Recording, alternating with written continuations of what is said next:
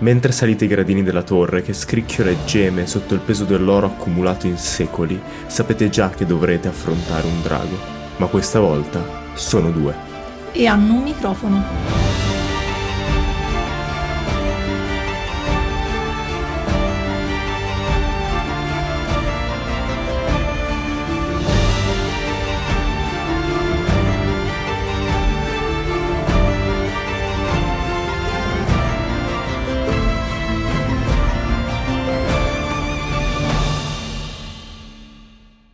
Tutti, sono Giada e sono qui con Emilio. Ciao. Per parlarvi di Dungeons and Dragons e altri giochi di ruolo da vari punti di vista, cercando di rispondere anche alle vostre domande.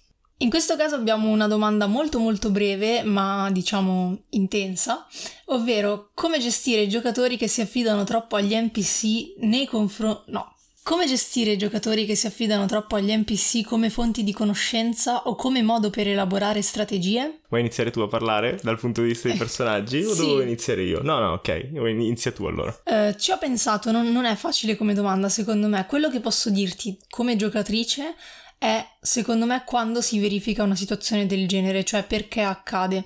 Ad esempio a noi è capitato una volta in particolare di essere di fronte a un indovinello e mi ricordo che il Mhm, master è rimasto mhm. abbastanza Deluso? Master, ovvero Emilio, è rimasto abbastanza deluso dal, dal nostro comportamento, però perché è accaduto in quel caso? Perché innanzitutto avevamo un NPC che conoscevamo ormai da un po' di tempo, cioè non era apparso in quella sessione e avevamo pian piano imparato a fidarci di lei, almeno parte Parte del gruppo, esatto. E mm, l'altro fattore era, quindi un fattore è la fiducia, l'altro fattore era che eravamo in una situazione di stallo assoluto. Eravamo appunto di fronte a queste porte, c'era un indovinello, noi ci eravamo anche arrivati, ci avevamo detto acqua, ma non avevamo capito che dovevamo effettivamente produrre dell'acqua e lanciarla sulla porta. Quindi avevamo soltanto ripetuto più volte acqua, poi pioggia, poi altre robe che insomma eh, si avvicinavano e Mar le porte non morto. si aprivano. Poi abbiamo provato quindi a forzarle, abbiamo provato un po' di tutto e eravamo appunto in una situazione di stallo. E oltre alla situazione di stallo c'era il problema del tempo, cioè sapevamo di dover fare in fretta perché eravamo in un covo da cui dovevamo assolutamente scappare. Quindi c'era questa serie di fattori che ci ha messo un po' di pressione addosso, un po' di fretta, al tempo stesso avevamo appunto eh, una situazione da cui non riuscivamo ad uscire e quindi ci è venuto spontaneo chiedere a Lea che era questo NPC. Però secondo me, cioè io- dal mio punto di vista non è stato un problema, eh, ma è stata una cosa logica perché noi sapevamo che comunque quell'NPC particolare era molto più esperta di noi, sia in generale perché era più vecchia di noi, che come NPC su quell'isola, cioè lei conosceva l'isola Mhm. meglio di noi, quindi aveva senso chiedere a lei come risorsa, cioè era una risorsa in più Sì. per il party. Ecco, io in situazioni del genere non lo vedo come un problema, non lo vedo come un affidarsi troppo, lo vedo come una cosa spontanea. Se ci pensate anche nei videogiochi, capita che ci sono dei personaggi messi lì apposta perché parlando insieme a loro riuscite Cioè, a si riesce a risolvere. portare avanti la storia, a Esatto. risolvere l'indovinello. E anche nella realtà, non solo nei videogiochi, se ci pensate, comunque vi capita, se siete in una situazione da cui non riuscite ad uscire, di chiedere a qualcuno che pensate possa saperne più di voi.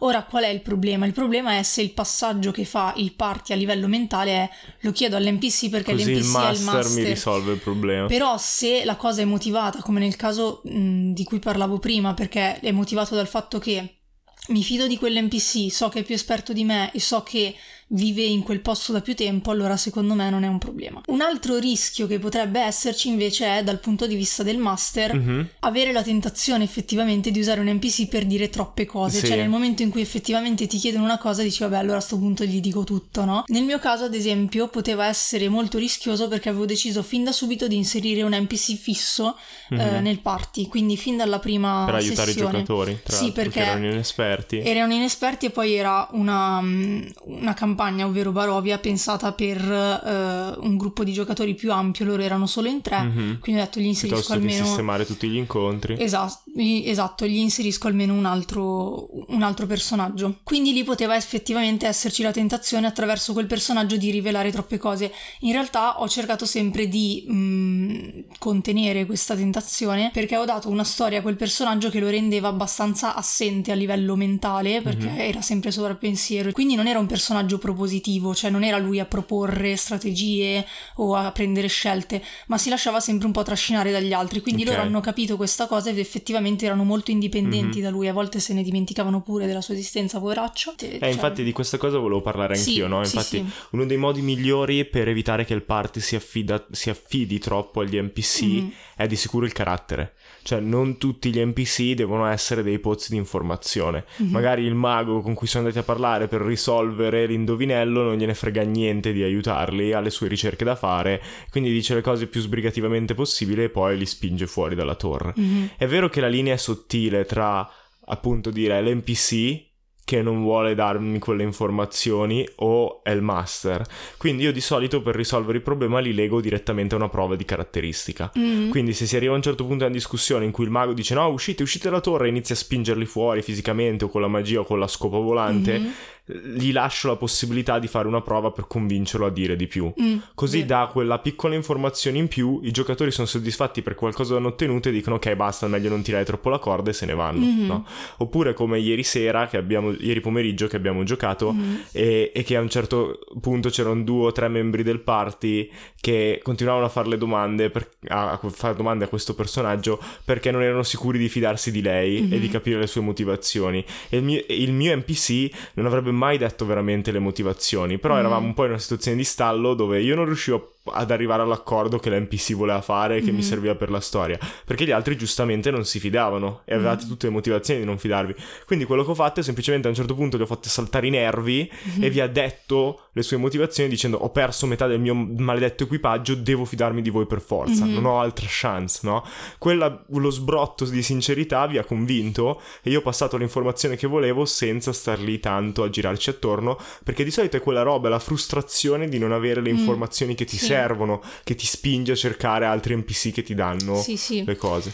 A me, ad esempio, mh, poi credo che dovremo chiudere, non lo so. No, vabbè, abbiamo ancora Ok. un paio di minuti per questo segmento. A me effettivamente come giocatrice i momenti di stallo mi mettono tanta frustrazione addosso, Mhm. cioè se quando soprattutto ci sono delle sessioni in cui non succede niente perché siamo bloccati per un accordo, siamo bloccati perché stiamo cercando qualcosa e non ci arriviamo o c'è un indovinello e non riusciamo a superarlo, sono cose che a livello eh, cioè proprio di gioco mi, Sì, mi disturbano. Infatti anche quello che volevo dire, no? Se è un problema di frustrazione, parlando con i giocatori ti dicono ok, eh, noi continuiamo a chiedere agli NPC perché sennò siamo bloccati e non ci arriviamo, Mhm. ci sentiamo stupidi, ci dà fastidio, semplicemente diteglielo. Mhm. Dite, dite proprio, io di solito lo dico, ok, questo non è un problema di trovare o meno l'informazione, Mhm. prima o poi la troverete, fatemi un tiro per vedere quanto tempo ci mettete o Mm. se insospettite qualcuno mentre cercate l'informazione. Mm-hmm. Così il pericolo è comunque chiaro, l'informazione non è regalata, perché l'altro problema è quello che se il master inizia a dare informazioni poi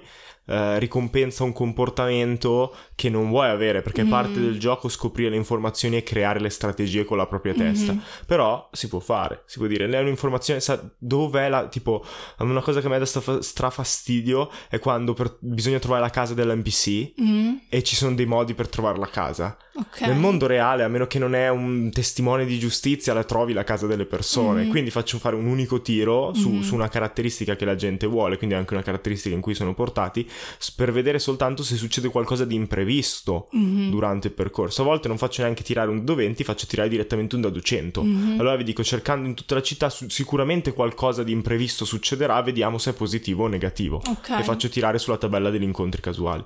Pertanto la casa prima o poi la trovo. Cioè, a te se- Sì, certo. Senso, è un gioco cooperativo anche dal punto di vista del master. A me serve che quelle informazioni arrivino al Certo. giocatore, se no non no va avanti la storia. avanti. Quindi tanto prima o poi gliele darò perché continuare a sostenere questo mistero del, del fatto che no, io non posso dare le informazioni, basta darle, ma metterle in un modo che interessi narrativamente i giocatori. Mhm. L'ultima cosa che volevo aggiungere, che è anche la più ovvia, è fate mentire gli NPC. La prima volta che l'NPC, che in realtà è un cultista del drago, ti dice no, sì, eh, puoi andare lì, stai tranquillo, Mhm. e non è vero perché c'è un drago, da quel momento in poi discutono con gli NPC, Sì. però comunque si tirano sempre un po' indietro prima per il semplice fatto di non essere fregati. Da questa stagione vi ricordo che potete mandarci degli audio con le vostre domande, dubbi, racconti delle vostre esperienze e così via.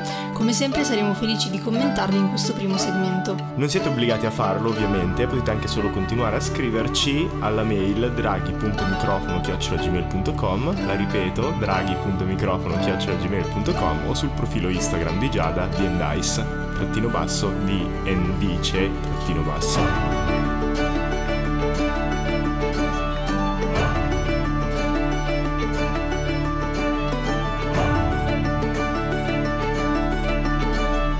Prima di tornare al nostro episodio, vogliamo prenderci due minuti per parlarvi di un altro progetto che io e Giada stiamo facendo al di fuori del podcast e che è eh, Non dire Draghi, mm-hmm. un po' la piattaforma che accoglie il nostro primo fumetto fantasy, no? scritto dal sottoscritto che lo sceneggia e disegnato da Francesco, Francesco Mazziotta. Mazziotta in arte su Instagram, Instafram. È il fumetto che parla delle nostre avventure come campagna di D&D, Mhm. quindi la campagna che stiamo facendo, i Corvi della Notte, racconto un po' tutte le loro peripezie. Sì, è molto bello per quanto mi riguarda come giocatrice della campagna vedere le nostre avventure trasformate appunto in un fumetto, anche perché è un fumetto particolare, essendo appunto un fumetto tratto da una campagna di D&D abbiamo deciso di sfruttare la cosa e di mettere anche dei eh, dialoghi tra il narratore, cioè il Dungeon Master e i personaggi, perciò ci saranno anche delle piccole battute meta per gli amanti del, del gioco di ruolo Mhm.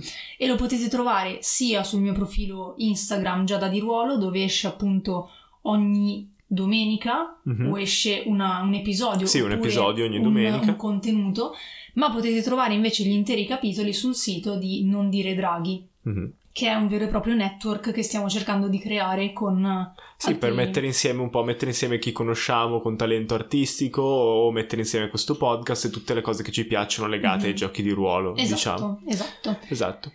L'altro progetto che abbiamo in ballo Mhm. E che, ma che lo- l'avrete già sentito se ci seguite sul podcast qui è... Storie di vapore, Mhm. storie di vapore che sta andando molto bene, infatti volevamo ringraziarvi per i vostri complimenti, il vostro entusiasmo. Veramente, veramente tante grazie. Per chi invece non l'avesse ancora seguito, Storie di vapore è un podcast di Actual Play che esce nei lunedì alterni a quelli di queste puntate ordinarie, in cui potete semplicemente mettervi le cuffie e ascoltare una campagna di D&D. Gli episodi durano circa un'ora perché facciamo delle sessioni molto più brevi dire, di quelle sì, solite. molto più brevi e più intense Mhm. delle solite. Eh, Emilio è il narratore e ha anche Il creato Dungeon Master. il Dungeon Master narratore e ha creato anche l'intero mondo di Kumo. Esatto. Mentre le giocatrici siamo io e Viola, Viola che potete trovare come Viovagram su Instagram. Su Instagram.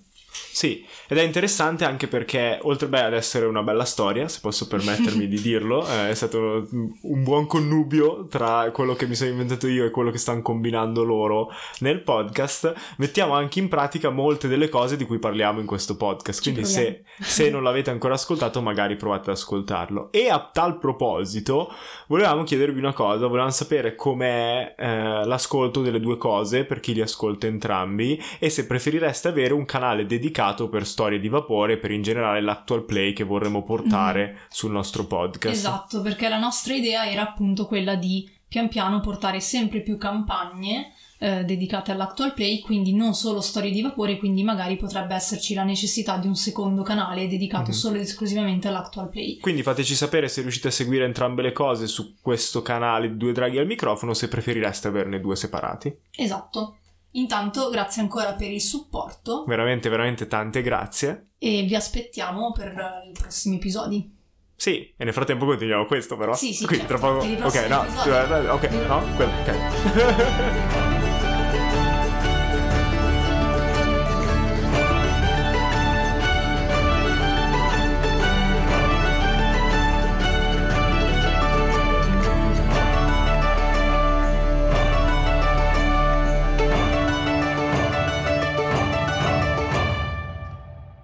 Joe ha invitato tutti quanti allo chateau dei suoi, una graziosa casetta di legno scuro, incastonata tra la neve e la foresta. Per questo sapete già che saranno le vacanze invernali migliori degli ultimi anni. Eppure, una strana eccitazione permane l'aria, e non è solo la prospettiva dell'alcol e del sesso, è qualcosa di ancora più primordiale, una tensione cupa nel bosco alle vostre spalle. Così, quando il primo di voi scompare, è quasi una soddisfazione, come quando si urla dopo aver trattenuto il fiato. Oggi vi parliamo di un gioco di ruolo molto particolare che esce da qualsiasi schema, cioè da qualsiasi sistema di gioco legato ai dadi e porta delle atmosfere horror giocabili in qualsiasi tipo di ambientazione. Stiamo parlando di Dread, gioco di ruolo indipendente scritto da Ravachol e Barmore, pubblicato nel 2005 e vincitore nel 2006 di un Annie Awards per le sue regole innovative, che adesso ci spiegherà Emilio. Sì, il gioco non è particolarmente complicato, fondamentalmente servono solamente due cose per giocare, il vostro personaggio e una torre di Jenga. Per chi non lo sapesse, Jenga è quel gioco dove ci sono tanti piccoli parallelepipedi di legno, eh, impilati uno sopra l'altro, in modo tale che si possano sfilare. Il gioco consiste nel riuscire a sfilare ogni piccolo parallelepipedo senza far cadere tutti gli altri sopra. Ok? Mm-hmm. Piuttosto semplice. Il personaggio invece è ancora più semplice da scegliere, perché non ci sono classi, non ci sono razze, non ci sono abilità speciali, semplicemente si, ha, si crea un questionario che si può creare, può crearlo il master del gioco, oppure possono crearlo insieme master e giocatori, con una serie di domande. Qual è la tua attività? Come ti chiami, cosa hai paura. E questo ovviamente è il punto fondamentale, perché permette al master di incorporare le paure dei personaggi all'interno della storia. Come funziona il gioco in sé? Il master racconta la storia, come in, in gran parte dei giochi di ruolo. Mm-hmm. Quando i giocatori vogliono fare qualcosa che è al di fuori delle loro capacità e di quello che hanno scritto quindi nel questionario, sono costretti a tirare uno dei parallelepipedi di Jenga. La parte divertente è che essendo una storia horror, quando muovono la mano per tirare la torre, di solito la mano un pochino trema. Se la torre rimane in piedi, il giocatore ha avuto successo e il personaggio riesce a fare quello che si era prospettato di fare. Se la torre cade, il personaggio è morto. In Dread non ci sono vite, non ci sono seconde opzioni, c'è soltanto un'unica possibilità un'unica scelta. Se la torre cade, sapete che siete morti.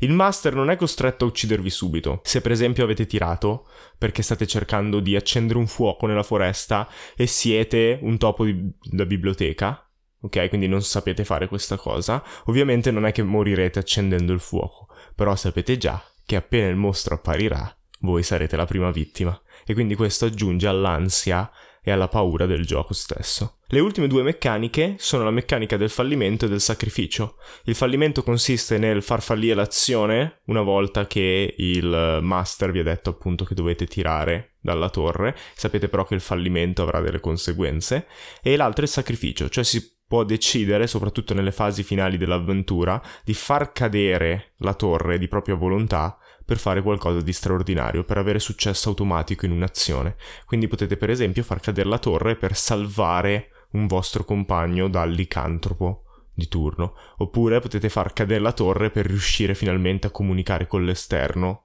dalla casa in cui siete bloccati. Io porterò anche questa volta i pro e i contro di questo gioco. Anticipo che personalmente io lo adoro e solo parlandone mi è venuta ancora voglia di giocarci. Allora, partiamo dai pro, che sono molti più dei contro, ovviamente. Mm-hmm. Innanzitutto è un gioco molto veloce da far partire, c'è un gioco veloce da preparare, come diceva Emilio ci sono poche regole, sono molto semplici da capire e se sei una persona che scrive storie per conto suo e ha dei personaggi in mente, puoi prendere quella storiella che hai scritto, se appunto è horror, thriller, e dire ok, ci gioco con i miei amici, quindi gli dai dei personaggi pronti, lo spieghi in 10 minuti e se avete Jenga siete a posto praticamente. Sì. Secondo pro la libertà narrativa dei giocatori e del master. Non c'è una scheda con degli attacchi, degli incantesimi prestabiliti, mm-hmm. quindi non ci sono delle mosse che si possono fare, non ci sono dei turni di iniziativa da rispettare, quindi il giocatore può descrivere veramente qualsiasi cosa. Poi, come diceva Emilio, starà al master eh, decidere se quella particolare azione necessita una prova o meno, però di fatto si può descrivere di tutto. Ovviamente mm-hmm. se si è scelta un'ambientazione realistica non si descriverà l'incantesimo, però comunque okay. cioè, non, non, ci sono delle... non c'è una struttura da Che adesso è divertente, si potrebbe fare un horror fantasy sì, in cui se, se, vuoi usare la magia devi tirare la torre, devi tirare mm-hmm. dalla torre. Sì, infatti il terzo punto è che non c'è un'ambientazione prestabilita che funzioni meglio con il sistema, perché quello che funziona con il sistema è il genere, di cui parleremo mm-hmm. dopo. Quindi per quanto riguarda l'ambientazione si può variare moltissimo e si può scegliere veramente di tutto insieme ai giocatori, Mhm. che è un altro punto a favore perché così coinvolge tutti e rispetta diciamo i gusti di tutti, quindi si può fare un O le fantasy horror, di tutti. sì, un si dice sci-fi, Eh, sì, sai fai. Un sci-fi, un western, un'ambientazione realistica ambientata nel presente, nel futuro, oppure un'ambientazione storica, cioè si può veramente soddisfare chiunque. E per tutti questi primi motivi, un altro pro è il fatto che è ideale per introdurre un nuovo giocatore di ruolo. Esatto. vero. Quindi noi l'abbiamo usato con persone che veramente non avremmo mai pensato che potessero giocare al tavolo. Mhm. Anche E- con persone che non guardano mai un film horror. Sì, esatto. E, e comunque hanno giocato, cioè ci sono Sì, sono mentre ad divertiti. esempio con D&D si sono sempre, sempre, sempre rifiutati, invece qui si sono comunque, hanno comunque partecipato fino alla fine, fino a quando non sono morte. Ehm, perché? Perché, come dicevamo, è semplice, puoi proporgli esattamente magari l'ambientazione di quel film che gli piace tanto, di quella Mhm, saga che gli mhm. piace tanto, e quindi riesci a trovare un modo per coinvolgerli.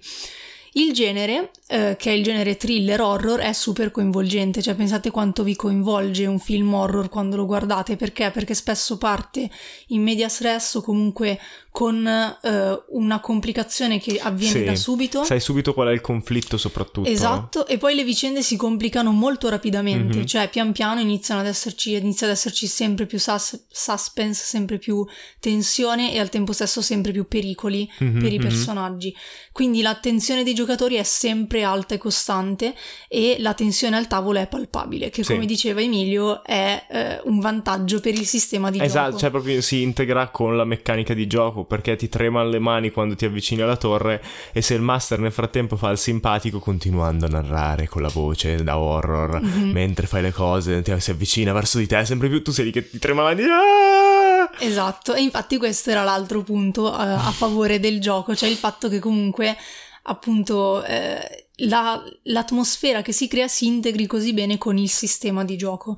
E eh, l'altra cosa che può fare il master, Mhm, tra l'altro, mhm. oltre a continuare a parlare, è urlare improvvisamente, cioè è una cosa stronzissima da fare. non l'ho mai Però- fatta io No, tu no. no io no l'avevamo no. visto Sì. nella serie Mm. Ehm, è una cosa stronzissima da fare, però si può fare. Cioè, Mhm. non c'è un regolamento che dice il master non può distrarre il giocatore o spaventarlo. sì sì E lì è terribile, cioè pensate ci sta creando tutta l'atmosfera e poi all'improvviso tira un urlo Mentre e a te parte la mano, è esatto. terribile. Quindi molto interessante. L'ultima- le ultime due cose, il Ah. questionario secondo me è un ottimo strumento perché comunque oltre a dare, come diceva Amy, delle informazioni essenziali al master, eh, che comunque sono proprio utili per le meccaniche del gioco, Mhm. inoltre ti aiuta anche come giocatore a eh, entrare subito nella testa nella testa di quel personaggio, anche perché decidi tu, cioè lui ti dà magari in generale il carattere del personaggio, eccetera, però poi quelle cose così specifiche sei tu stesso giocatore a deciderle, quindi Sì, di solito sì, il master arriva già con un'idea del cast, Mhm. come in un film horror, quindi Sì. magari hai l'ex militare, il medico, lo scienziato Mhm. e così via, però poi le paure, le psicosi vengono aggiunte dal giocatore Mhm. tramite il questionario. Posso aggiungere una roba Sì. su questo? Tra l'altro è molto interessante il fatto che... eh, non mi ricordo più, quindi vai avanti tu. L'ultima cosa che però penso che sia eh, un ottimo pro per tutti quanti è che è gratuito, cioè Sì. si trova tranquillamente. Ah, mi è venuto in mente cosa Mhm. dovevo dire. Sul questionario, tra l'altro, i ehm, creatori del gioco hanno messo a disposizione gratuitamente anche tre avventure, mi Mhm. pare, di tre, di tre ambientazioni differenti, sempre horror, con i questionari già fatti. Mhm. Quindi vi danno anche un'idea su come creare i questionari. E per esempio nell'avventura dello Chateau, che, di cui ho narrato un pezzettino prima, eh, c'è proprio scritto il tuo personaggio, ogni personaggio ha una sorta di problemi di memoria. Mm. O comunque non si fida troppo di se stesso. Così man mano che la gente inizia a sparire, tutti dicono: Oh mio dio, magari sono, Sono io. io. C'era il tuo personaggio, per esempio, che sveniva. Sì. No? E quindi io facevo svenire lei poco prima che sparisse qualcuno. E a un Mm. certo punto, persino il giocatore ti viene il dubbio: Oh mio dio, magari sono io. Mhm. Che Sì, è sì, sì. fantastica come cosa. Bellissimo, sì. Ehm, dicevo che quindi è gratuito. Mhm. Ehm, come funziona esattamente? Perché questo io non lo so. Cioè, è gratuito, gratuito, ma si può anche comprare. Eh, mi sembra sia gratuito, gratuito e disponibile, disponibile online. Perché è disponibile online, però forse puoi comprare tipo il cartaceo. Ah, sinceramente non mi ricordo. lo so. Spero che sia gratuito e A che non l'abbia punto. piratato. Aspetta che controllo.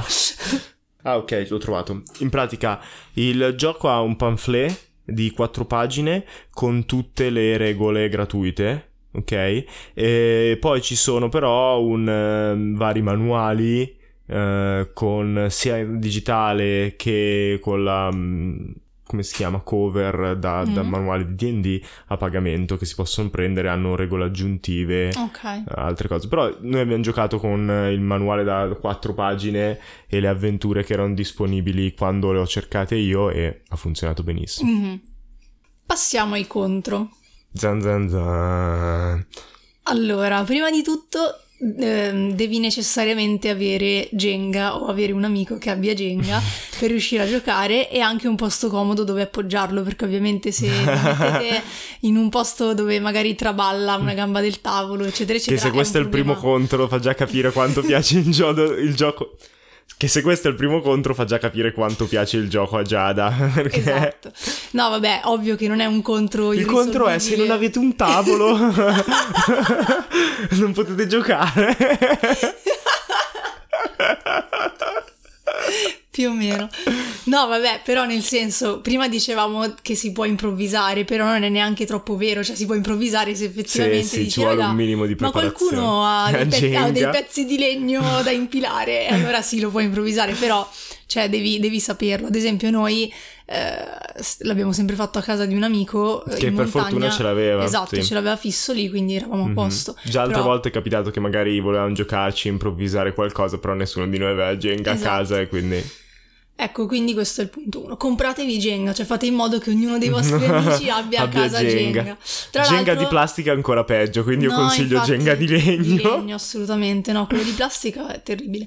E, tra l'altro mica hai detto che hanno fatto Jenga apposta proprio di Sì, Dread. eh, oh, l'ho appena visto Eh. mentre cercavo se fosse gratuito o meno, che c'è proprio la torre tutta macchiata di sangue, bianca Bellissimo. macchiata di sangue, sì. Bella, ok. Il regalo di- per Natale di Giada. Dread. Però questo esce a febbraio, quindi... ah, abbiamo registrato prima questo episodio. Ok, quello lo taglio. Ehm, secondo contro, i personaggi possono morire con molta facilità, quindi c'è il rischio che magari manchi ancora parecchio tempo alla fine del Mhm. gioco, ma si ritrovino quasi tutti morti con due o un personaggio addirittura rimasto e quindi magari stanno al tavolo seduti ad annoiarsi, a meno che il master non sia molto molto coinvolgente e riesca quindi a tenerli comunque nel, nel vivo, Sì. semplicemente come ascoltatori. Mm.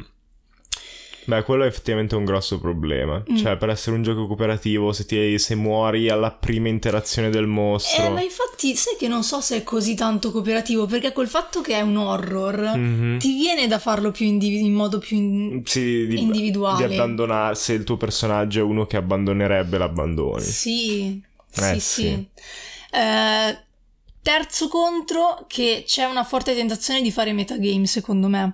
Mi spiego. Innanzitutto il fatto che sei tu, giocatore, che devi togliere il tassello, ehm, ogni volta ti riporta alla realtà. Mm? e rischia di farti usare delle strategie, quindi appunto di decidere quando far fallire l'azione Mhm. oppure di decidere quando... eh, ah ecco, di, di decidere di non fare azioni, perché io mi ricordo che a un certo punto sbucava fuori questa cosa che magari c'era la torre che era messa malissimo, Mhm. quindi tutti improvvisamente smettevano di, di Eh, ma secondo me, secondo me allora ha senso nel gioco questa cosa, Mhm. più che essere un vero contro, perché è il momento di paralisi quando ti rendi conto che non hai più opzioni e c'è un serial killer con una Mhm. m- motosega. Sì, quello sì, cioè a livello di narrazione generale può avere senso. Mhm. Quello che dico io è che magari a volte vai contro il tuo personaggio, cioè nel senso Ah, magari ok, il personaggio è, è impulsivo e reagirebbe a una cosa, però io dico aspetta, però la torre è messa male, se mo tolgo il tassello sicuro muoio Mhm. e quindi me ne sto ferma, capito? Ok. Però, eh, però sì. ci sta è il fatto che cioè, puoi Cioè, essere impulsivo quando vuoi, ma quando c'è la vita Esatto. in mezzo. Sì, Sì, cioè- sta al master continuare a spingere in modo tale da costringere a un certo punto a tirare la torre. Mhm. Poi l'ultima cosa è la forse troppa libertà del game master, però la lascio come una domanda. eh, no, quello... mm. Perché allora, appunto, in altri giochi il fatto che hai così tante indicazioni, che hai una scheda, eh, che ti dice praticamente quando i giocatori devono fare delle prove, Mhm. li rende più strutturati e quindi se io ti dico mi guardo attorno e tu mi dici fammi una prova su percezione, io non ti chiedo perché, perché c'è la scheda che me lo spiega il Sì, perché. sì. Invece così ogni cosa deve essere effettivamente giustificata dal master. È un po' quello Cioè- che dicevamo anche con, Ra- con Iron Sworn. Mhm. Eh, è così quando un gioco è più puntato sulla parte narrativa, ovviamente devi essere bravo a raccontare Esatto. storie. Quindi l'unica cosa Sia è che sei il appunto master che un giocatore. il master deve essere bravo a trovare un equilibrio e né essere troppo duro, anche perché sennò muoiono tutti subito e finisce sì, il sì. divertimento, eh, né essere troppo, cioè né lasciar troppo passare, insomma, e arrivare quindi alla fine con tutti i personaggi vivi che non sa come far finire la storia. Sì, anche perché è molto master centrico a differenza di Iron Sworn. Mhm, esatto. Perché per quanto puoi eh, costruire insieme l'idea, poi il mistero e il fatto di essere Beh, impotenti certo. fa parte dell'horror. Assolutamente. Quindi per forza poi il master è il narratore principale. Mhm. Eh, sì, è un rischio. Non so se l'hai già scritto. eh, del, del- un altro contro, infatti, è che è impossibile fare una campagna. Certo. Cioè, Dread da one shot. Mhm. Già per il fatto che gli horror più di una, di una giornata o una settimana la vedo dura che Mhm. continui, perché nel senso la gente o impazzisce oppure esce dalla Mhm. situazione. Tra l'altro, se volete andare a vedere di cosa si tratta e quindi... Provare? Sì, non No. solo provare, cioè intendo... Approfondire? Sì. Eh, potete andare a cercare eh, Geek and Sundry Ah no, su, ok, ok. su YouTube.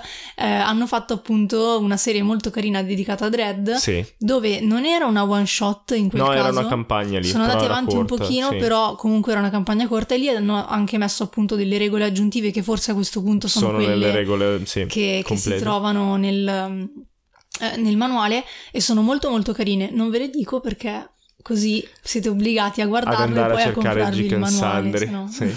No, però è interessante a grandi linee perché lì hanno anche integrato altri modi per reagire nel Mm. mondo reale. Bello. Perché la parte divertente di queste meccaniche di Jenga è che è basato sull'abilità Mhm. più che sulla fortuna, mentre tutti gli altri comunque la fortuna c'è con i dadi. Mm. Se fai un risultato basso tu puoi essere stato bravo a ruolare o a Mhm. giocare quanto vuoi, ma va male la cosa. Sì, invece qui devi Invece proprio qui delle mani devi essere, sì, devi- più sei bravo a giocare a Jenga, più il tuo personaggio sopravviverà a lungo Mm. probabilmente, anche se poi ovviamente è più uno sforzo di gruppo. Quindi in Geek and Sundry hanno aggiunto per esempio questa prova, e dico solo questa, dove eh, uno dei giocatori doveva tenere dei secchi e gli altri dovevano metterci dentro dei mattoni, perché Mm. erano in una situazione in cui dovevano liberare un corridoio rapidamente prima che arrivasse il mostro e quindi se riuscivano a portare tot mattoni erano riusciti ad aprire e scappare, quindi senza Mm. neanche usare Jenga, ma proprio usare una prova nel mondo reale. Sì. È stradivertente per i party. Cioè, se avete una festa di Halloween da organizzare, anche perché una narrazione di gruppo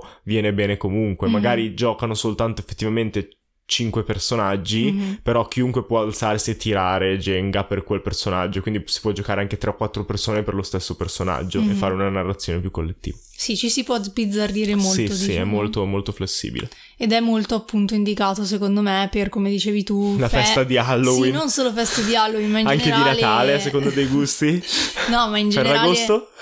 Sì, Ferragosto sì, cioè in generale mi immagino appunto serate con gli amici in cui magari si dorme nella stessa casa e quindi Sì, ci sì. si può sbizzarrire veramente per tutta la notte a fare queste cose, insomma. Mhm. Se volete farci provare altri giochi e poi farveli commentare qui sul nostro podcast, Comprateceli. comprateceli. No. no, vabbè, cioè se volete sostenerci comprando giochi di ruolo a noi sta bene, però se no basta suggerirceli alla nostra mail draghi.microfono gmail.com la ripeto draghi.microfono gmail.com o sul gettonatissimo profilo Instagram di Giada. Non guardarmi male, ho beccato le- il cavo delle cuffie, non quello del microfono. Il silenzio è quasi un suono, un rombo nella testa che cancella ogni cosa. Voi siete sopravvissuti e avete deciso che alle prime luci dell'alba cercherete di raggiungere la piccola cittadina ai piedi delle montagne. Ma durante la notte il rombo del silenzio è spezzato da un suono, un suono più piccolo, ma infinitamente più spaventoso. Una botola che si apre giù in cantina, perché il mostro non arrivava dal bosco, ma è sempre stato chiuso con voi in quella casa.